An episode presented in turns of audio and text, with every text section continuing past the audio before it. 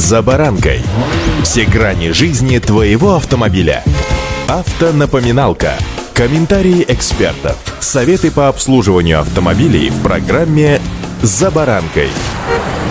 Мы все с нетерпением ждем лета, строим планы, искренне надеемся воплотить их в жизнь. Лето этого года не задалось, не успев начаться. Но медленно, но верно сейчас все вроде бы входит в привычную колею. Мы все больше времени проводим за баранкой, что в свою очередь является хорошим показателем. С вами Александр Карпов. Здравствуйте.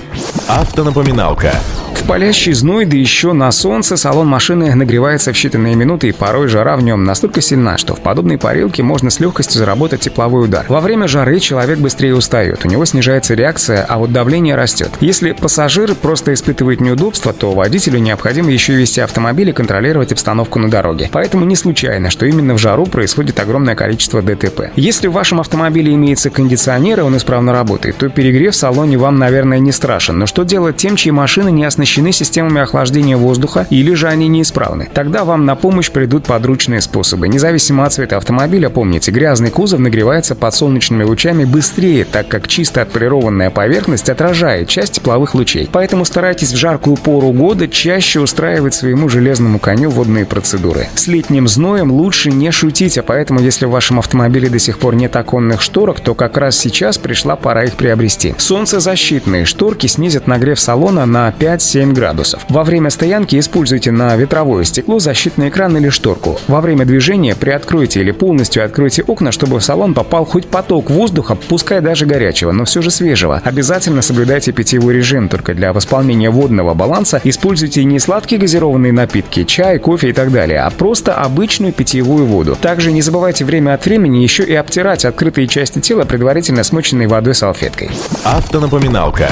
Многие автомобилисты ошибочно полагают, что сложности с вождением могут быть только в зимний период и к особенностям летней езды относятся как-то легкомысленно, а ведь летом водители на дороге поджидают не менее сложные ситуации, нежели зимой. Так, например, сильный дождь может превратить в одночасье дорогу в скользящее полотно, а при подтопленной дороге водитель рискует столкнуться с водным клином, аквапланированием, да еще массой неприятных сюрпризов, которые могут ожидать вас на дороге. Также опасен и свежий асфальт, который в зной покрывается тончайшей масляной пленкой, а из-за засушливой погоды пыль может стать настоящим непреодолимым препятствием. Езда против солнца весьма опасна, поскольку солнце слепит водителя, снижая видимость. Поэтому используйте специальные солнцезащитные очки для вождения, а также не натирайте до слепящего блеска полиролью торпеда, дабы избежать появления бликов от пластика на ветровом стекле. Следует понимать, что вождение машины в летний период не менее ответственный и даже сложный, чем в зимнее время, а вот зной и излишняя самоуверенность зачастую приводит к снижению бдительности, что в свою очередь может стать причиной ДТП.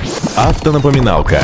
И, пожалуй, один из главных моментов, на котором мне хотелось бы сегодня акцентировать ваше внимание, это правила дорожного движения. Эти, написанные зачастую кровью законы дороги, необходимо соблюдать независимо от времени года. Помните, что не всегда нарушенные вами правила дорожного движения приводят к ДТП. Иногда это происходит и независимо от вас, просто потому что кто-то решил, что законы дорог для него не писаны. Поэтому будьте внимательны не только к себе, но и ко всему происходящему вокруг. За баранкой.